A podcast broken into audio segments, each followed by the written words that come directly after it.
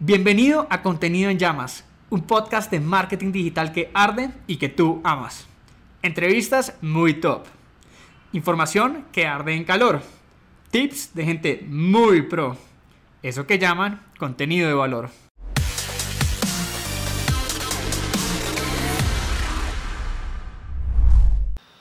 Pregunta rápida. ¿Entre ganan en pesos o en dólares? ¿Prefieres que los billetes sean de Benjamin Franklin o de Andrew Jackson?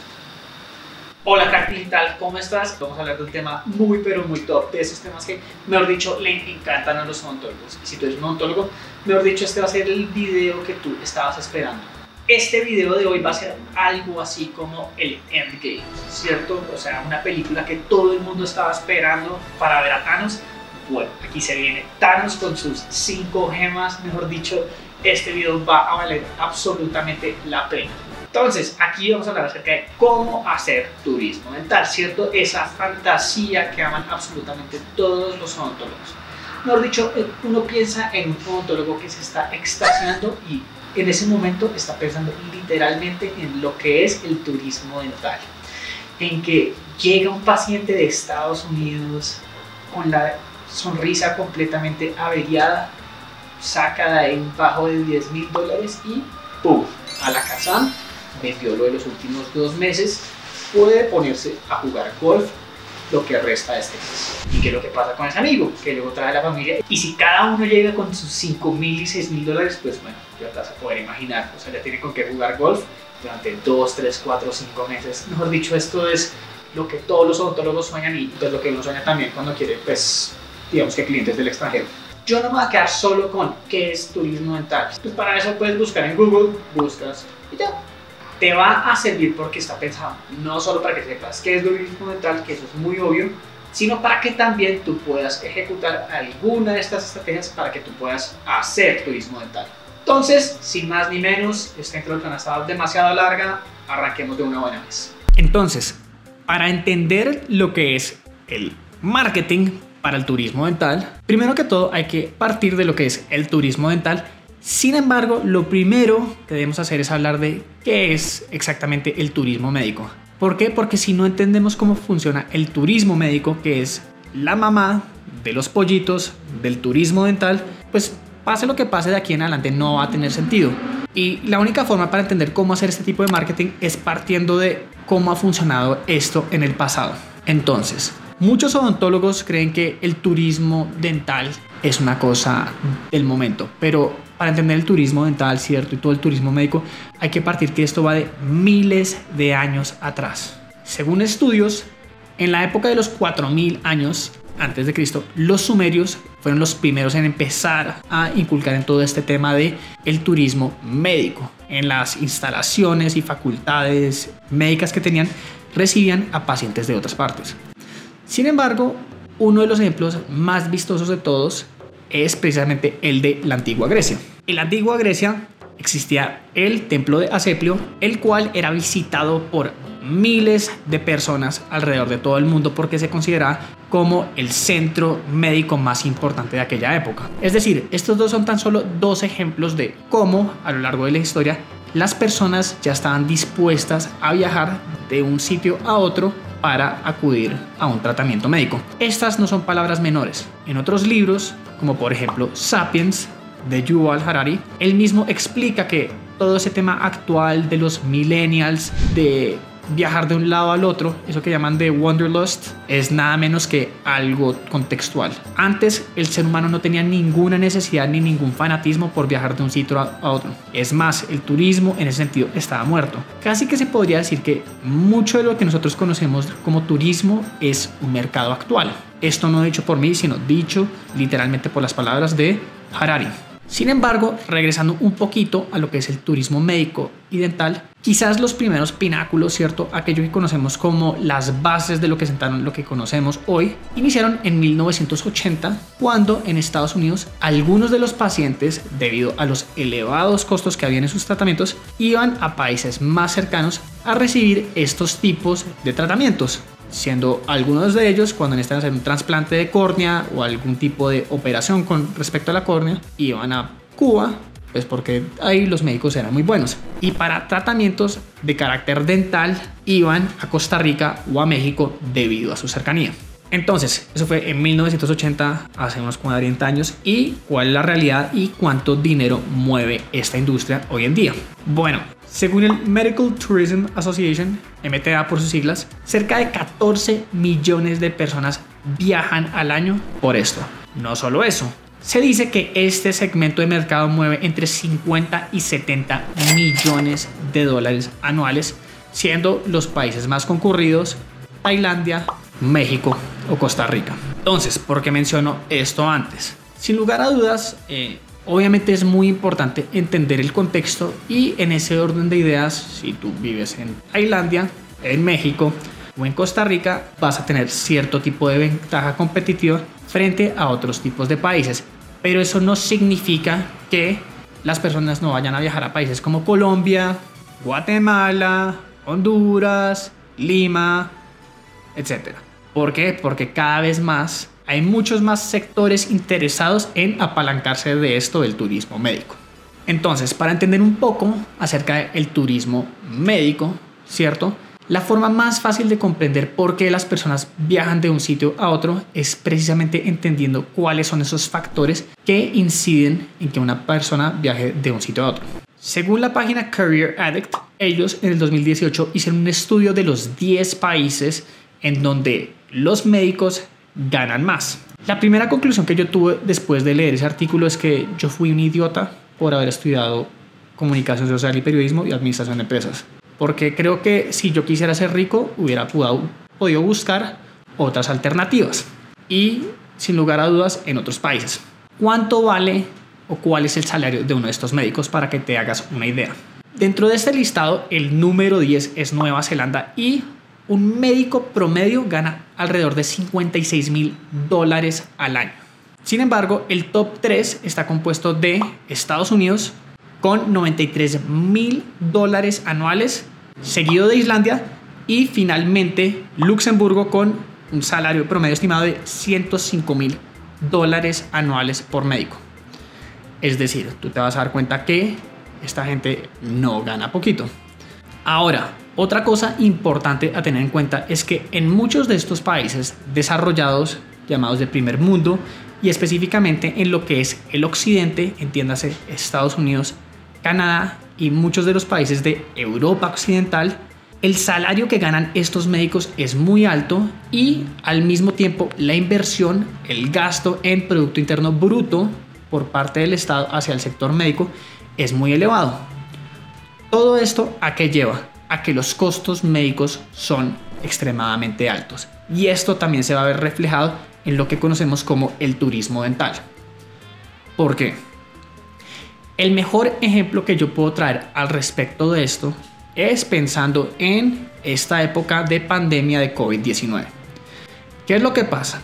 Muchos de los temores que tienen los millennials, ¿cierto? Que creen que son invisibles y que el virus no los va a matar, pues en el momento en el que empiezan a sentir algún tipo de síntoma, su temor en ese sentido es que vayan al hospital y que dentro del hospital puede que tengan COVID o como puede que no tengan, pero que al final eh, contraigan la enfermedad o el virus.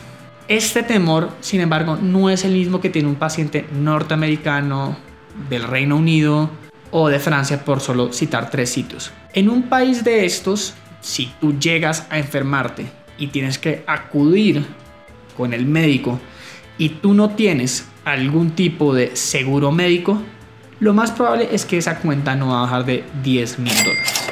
Entonces, en ese sentido, no es solo el temor de que te dé una enfermedad u otra, sino también viene asociado con otros costos muy elevados que puedes llegar a pagar durante estos tratamientos. Toda esta contextualización nos lleva a que si estamos hablando de turismo dental, es importante también entender el turismo médico. Los pacientes están dispuestos de viajar de un sitio a otro, principalmente porque los costos para acceder a estos servicios que en muchos casos son considerados como universales, en sus países tienen un costo muy elevado. ¿Y eso a qué lleva? Para uno como colombiano o incluso latinoamericano es sorprendente que si uno va a Europa, uno vea a una gente muy bonita hasta que sonríe. Y en ese momento uno se da cuenta que tienen los dientes absolutamente cascados. eh, eso que llamarían los odontólogos maloclusión, pero pues que uno en español diría tienen la sonrisa jodida. Bueno, eso es lo que uno precisamente ve en estos casos. Y en la medida en que uno entienda este contexto, uno ya puede empezar a pensar en estrategias de lo que es turismo dental.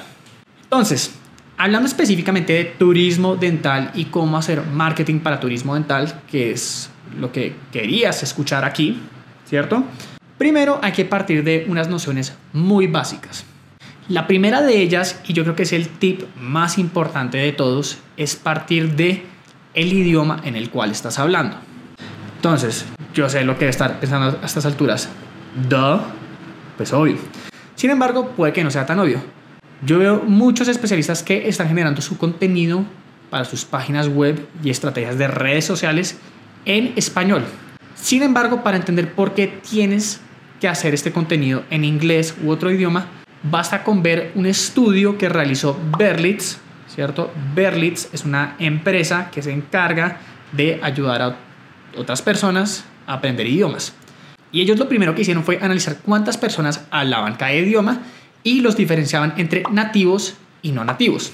Primero que todo, el idioma más hablado en el mundo es el inglés con 1.1 billones de personas, seguido por lo que es el mandarín, el hindi y en cuarto lugar el español.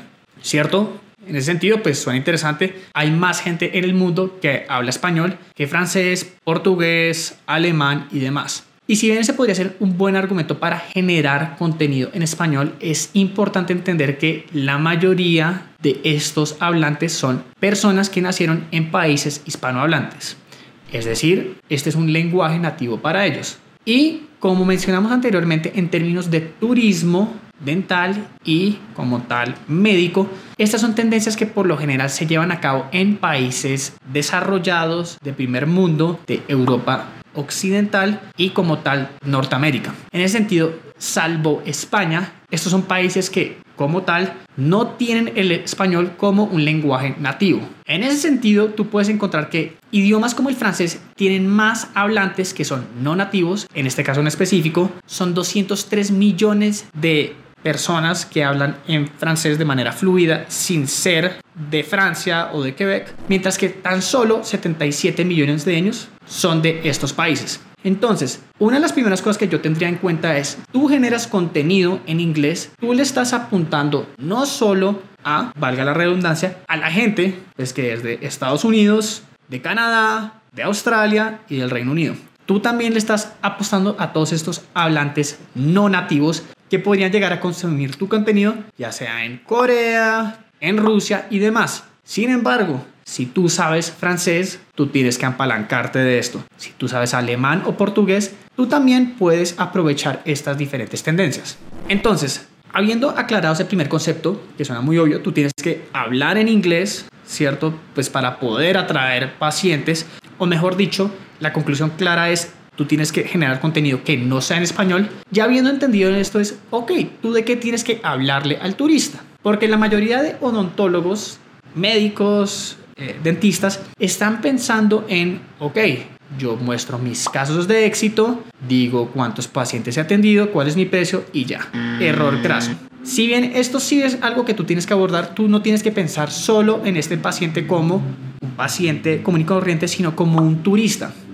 Entonces, en ese sentido, una de las cosas más recomendables es que tú abordes temas que son de interés para cualquier turista. En este caso, precisamente, te voy a hablar de cuatro que son de vital importancia para cualquier tipo de turista, sin importar si está en Tailandia, en Corea, Inglaterra o en Estados Unidos. Estos cuatro temas son el primero de ellos, siendo el clima, el dinero, la comida y las actividades. Vamos a ver un poquito cada uno de estos. ¿Qué es lo que pasa? Que si tú vives como yo en Bogotá, probablemente estás jodido. ¿Por qué? Porque el clima de Bogotá es muy aburrido. Nadie va a querer viajar a, a, Bogotá precisamente por eso.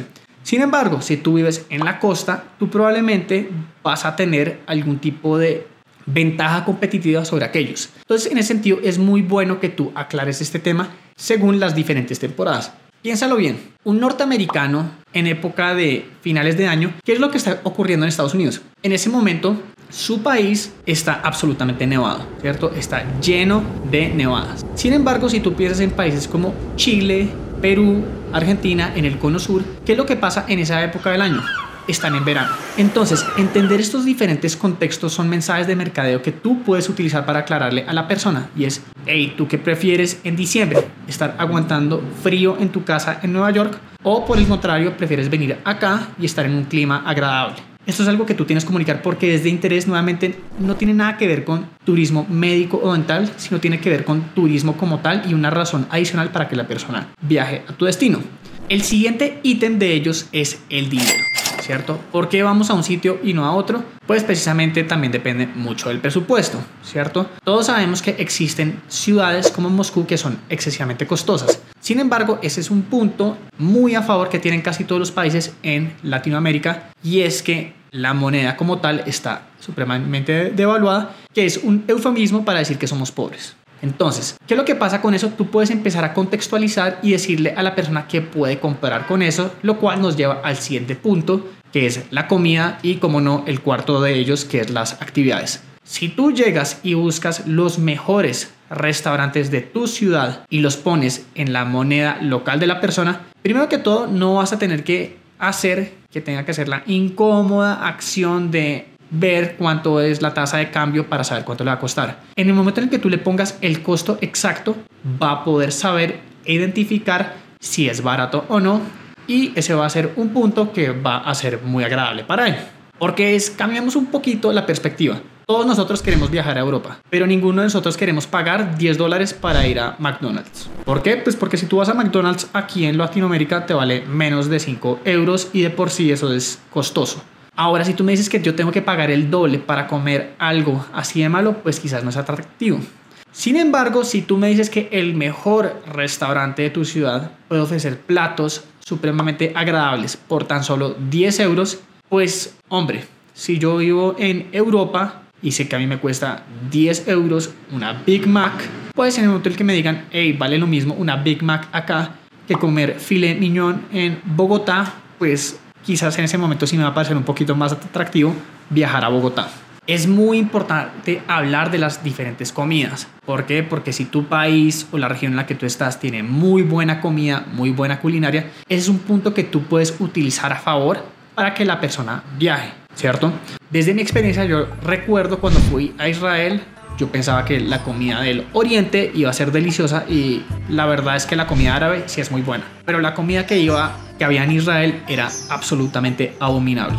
Era espantosa. ¿Esto por qué te lo cuento? Porque si donde tú vives la comida es muy buena y tú piensas que eso es algo normal, quizás no es tan normal. Tenlo en cuenta porque este es un factor que tú puedes utilizar en términos de mercadeo. Y por último, es importante que le hables a la persona en términos de las actividades que hay alrededor de tu ciudad o dentro de tu ciudad o tu país o lo que sea. ¿Por qué? Porque las personas nuevamente no solo vienen a arreglarse la sonrisa, muchos de ellos pueden aprovechar esto para hacer turismo en general. Entonces, en la medida en que tú pienses en diferentes actividades que pueden realizarse mientras está acá, pues va a ser mucho mejor para ellos. Por último, yo sé que hay muchos odontólogos escuchando esto, muchos odontólogos viendo esto, que están pensando, oye Luis, pero es que yo no soy una agencia de turismo médico. Bueno, hay algo que te quiero contar. Entonces, si quieres, acércate un poquito, un poquito más. Yo tampoco soy una agencia de turismo médico y estoy generando contenido al respecto. Entonces, no significa que tú tengas que ofrecerlo, que tengas que ofrecer un paquete de todas estas soluciones, pero en la medida en que tú lo hagas u ofrezcas soluciones, va a ser mucho mejor para el paciente. ¿Por qué? Porque le vas a resolver muchas de las dudas que tenga antes de que éstas aparezcan. Entonces, ya abordamos a estas alturas qué es el turismo dental y cómo funciona y qué es lo que tú debes comunicar frente a estos. Ahora vamos a hablar acerca de lo más importante de todo y es cómo hacer turismo dental. Lo primero que tú debes tener en cuenta son los diferentes canales, esta decisión y los contenidos que tú debes generar alrededor de esta. Aquí voy a hablarte específicamente de dos de ellos que son lo que es la página web y las redes sociales. Y voy a hacer mucho énfasis principalmente en el tema de la página web. ¿Por qué? Porque si bien es cierto que uno podría llegar y hacer publicidad de este tipo eh, en otros países por medio de Facebook Ads o de Instagram Ads. Lo que también es cierto es que muchos de estos pacientes llegan a estos conceptos porque los empiezan a buscar en línea. En ese orden de ideas, en la medida que nosotros tengamos una estrategia clara de posicionamiento web en Google, va a ser mucho más fácil. Y para posicionarnos en Google hay que saber de qué toca escribir, ¿cierto? Para que cuando el paciente escriba dentro de Google, llegue a nosotros porque nosotros pusimos el contenido que estaba buscando. En ese orden de ideas, ¿cuál es la forma más fácil de resolver estas inquietudes? La respuesta es sencilla. Google Trends. ¿Qué es lo que pasa con Google Trends? Google Trends es una herramienta de, valga la redundancia, Google que nos determina cuáles son las tendencias que están girando alrededor del mundo. Tú puedes meterte en Google Trends y hacer una búsqueda como turismo médico o turismo dental. Y cuando tú haces esto, tú puedes evaluar cómo se ha reflejado esta búsqueda en términos de interés a lo largo de los últimos 30 días, el último año o desde el 2004. ¿Y qué es lo que pasa? Que cuando tú vas a ver este marco, tú puedes empezar a identificar cómo este concepto de turismo médico o turismo dental se ha visto y se ha incrementado en los últimos años. Sin embargo, con lo que acabamos de hablar anteriormente, si tú buscas turismo dental, ya la estás embarrando o la estás cagando. ¿Por qué? Por lo que dijimos. Esta no es gente que busca en turismo dental o turismo médico. Entonces toca buscar por dental tourism o medical tourism. Cuando tú buscas con ese tipo de búsquedas, te encuentras que en dónde es que hay más interés por este tipo de acciones, en países como Australia, Estados Unidos, Inglaterra, Canadá, Francia y demás. Y estas no son palabras menores. ¿Por qué? Porque si tú ya sabes que estas personas son las que están interesadas en tu contenido y que son más propensas a viajar de un sitio a otro para realizarse este tipo de tratamientos, tú puedes poner en tu página web que tú recibes a pacientes de, Inglaterra, de Estados Unidos, de Australia o de Canadá. ¿Por qué? Porque si yo soy un australiano que está buscando turismo dental y me encuentro con una página web que me está hablando que yo atiendo a australianos, lo primero que, va a pasar es que me va a sentir reflejado dentro de esto. Pero no solo eso, si tú analizas dentro de Google Trends, puedes ver otras búsquedas relacionadas a esta y que son de mucho interés para cualquier paciente, siendo una de estas muy importante todo el tema de seguro médico o seguro dental. ¿Por qué? Pues porque todo esto suena muy bonito, ¿cierto? En Latinoamérica tú puedes pagar un implante en mil o 1.400 dólares, mientras que si tú ves páginas en donde hacen promociones en los Estados Unidos por implantes, te pueden cobrar 3.500 dólares por un solo implante. Ahora, mientras que esto todo suena muy bueno, pues ¿qué es lo que pasa? Que muchos de los latinoamericanos también tienen la fama y bien ganada de hacer actos, no sé cómo poner esto bonito, muy jueputas en donde llegan y roban o estafan al paciente. Entonces, pues hay gente que llegan y le dicen, oye, mira, tú puedes pagar estos 8 implantes por 8 mil dólares. La persona paga 8 mil dólares y al final el odontólogo se vuela porque nunca había existido. Entonces, frente a esto, ¿qué es lo que ha pasado? Que se han creado empresas que velan precisamente por esos intereses y tienen algún tipo de seguro médico o dental para que estos pacientes como tal no sean estafados por los eh, latinoamericanos, lo cual es, pues, es una vergüenza. Sin embargo, hay que entender esto. Ahora, ¿por qué menciono esto?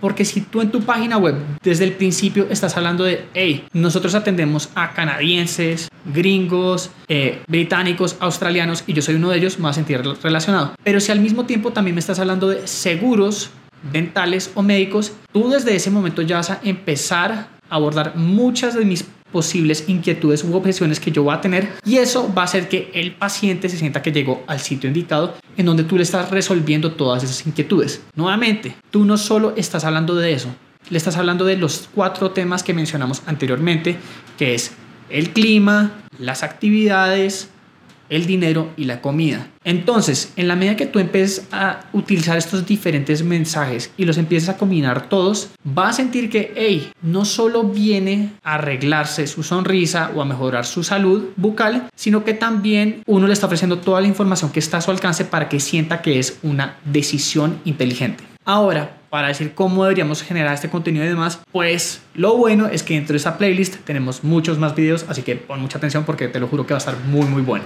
Ahora, hablando específicamente de redes sociales, ¿cierto? Ese es un punto que debemos tener cuidado y más aún cuando hablamos de Instagram o de YouTube. ¿Por qué? Porque la decisión que tomamos aquí casi que nos va a acompañar por el resto de nuestra vida y es, si estamos hablando que este es contenido que se consume en inglés, pues creo que vas a darte cuenta que la respuesta obvia es que también debes crear contenido que sea en inglés. ¿Qué ocurre con este pedazo aquí? No solo implica que el contenido esté en inglés, sino que tus redes sociales estén optimizadas en términos de inglés. Para que cuando alguien busque veneers en Google o en Instagram, se encuentre con carillas dentales que las ofrece un mexicano y no alguien en el Reino Unido.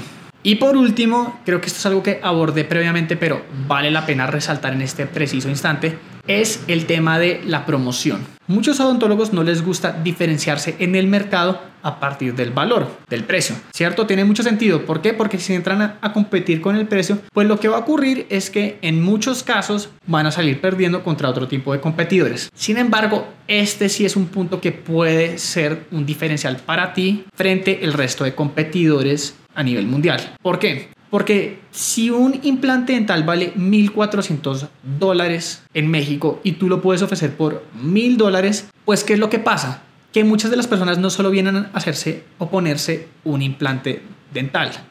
En el momento en el que se instalan implantes dentales, hablando de un all-on-4, ya son 400 dólares de diferencia multiplicados por 4, lo cual son 1.600 dólares y en ese sentido para un paciente que entienda esto, va a ver que esos 1.600 dólares los podría utilizar para algún tipo de turismo y con lo que mencioné anteriormente, si tú tienes una oferta sólida de mercadeo para que pueda hacer turismo o sepa dónde puede hacer turismo, lo que va a ocurrir es que ese mismo monto sí puede hacer que tome la decisión a tu favor.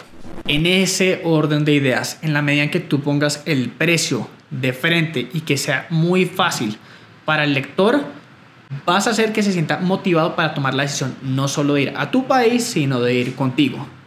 Este es uno de esos elementos que tú debes tener en cuenta y que difieren mucho de la forma en la que se hace marketing dental a nivel local y a nivel internacional. En términos locales, nosotros no queremos diferenciarnos del resto en términos de precio, pero cuando estamos hablando a nivel global y teniendo en cuenta que estos son países en donde las economías son muy baratas, por lo que acaba de mencionar anteriormente, que estos son países subdesarrollados, en donde el costo de vida es mucho peor, pero también es mucho más barato si se compara con otros países, pues tienes que utilizar esto a tu favor poniendo el precio ahí. Ahora, la mejor forma para saber cómo ejecutar esto quizás sería invitarte a que tú revises mi canal de YouTube que aparece bajo mi mismo nombre, Luis Naranjo Duplat, y veas diferentes estrategias para lograr estos objetivos. Como conclusión, quiero dejar claro algo muy importante en términos de turismo dental y es los odontólogos entienden el turismo dental como una actividad en donde si en Colombia un tratamiento vale 500 dólares, en Estados Unidos puede costar 1.500 o 2.000 dólares y ese va a ser el factor que va a determinar la compra por parte del paciente. Sin embargo, como acabo de revelar anteriormente, hay muchos otros factores que inciden en frente de esto. No estamos hablando únicamente de las necesidades de salud y médicas que pueda tener el paciente, sino también que si va a viajar va a querer hacerlo por, valga, valga la redundancia, hacer turismo.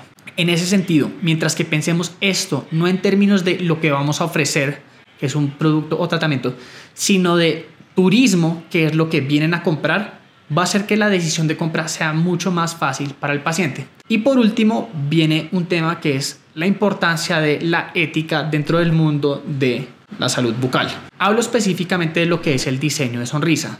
Yo no soy un odontólogo y no sé mucho al respecto, pero sí sé con conversaciones que he tenido con otros odontólogos que hacerle odontología estética que no sea funcional para un paciente puede traer eh, algún tipo de daño a largo plazo. Me hago entender si tú tienes los maxilares no casan bien o tienes algún tipo de maloclusión y te hacen un diseño de sonrisa, tarde o temprano ese diseño de sonrisa se va a caer. Si estás en desacuerdo con lo que yo estoy diciendo, escríbemelo en los comentarios y coméntame por qué estoy equivocado y con mucho gusto lo voy a leer para identificar cuáles fueron las razones por las cuales estoy equivocado. Pero también si estoy en lo correcto, me gustaría que me dijeras por qué estoy en lo correcto. Porque lo que sí es cierto es que lo que vayamos a ofrecer no solo debe estar pensado en nosotros cómo nos enriquecemos y nos lucramos de esta fantasía, tantos odontólogos tienen, sino también cómo hacemos un trabajo ético que ayuda al paciente para que dentro de 5 o 10 años le recomiende a todos sus amigos que visiten a este odontólogo especialista que conocieron en Colombia slash tu país, el que tú prefieras o de donde seas, y eso derive en un mayor ticket de venta a largo plazo. Esto ha sido todo por hoy. Sin lugar a dudas, venía con mucho, mucho, mucho valor. La investigación fue muy buena. Pero como te dije, lo único que tienes que hacer a partir de este momento es invitarte a que tú revises mi canal de YouTube, que aparece bajo mi mismo nombre, Luis Naranjo Duplat y veas diferentes estrategias para lograr estos objetivos.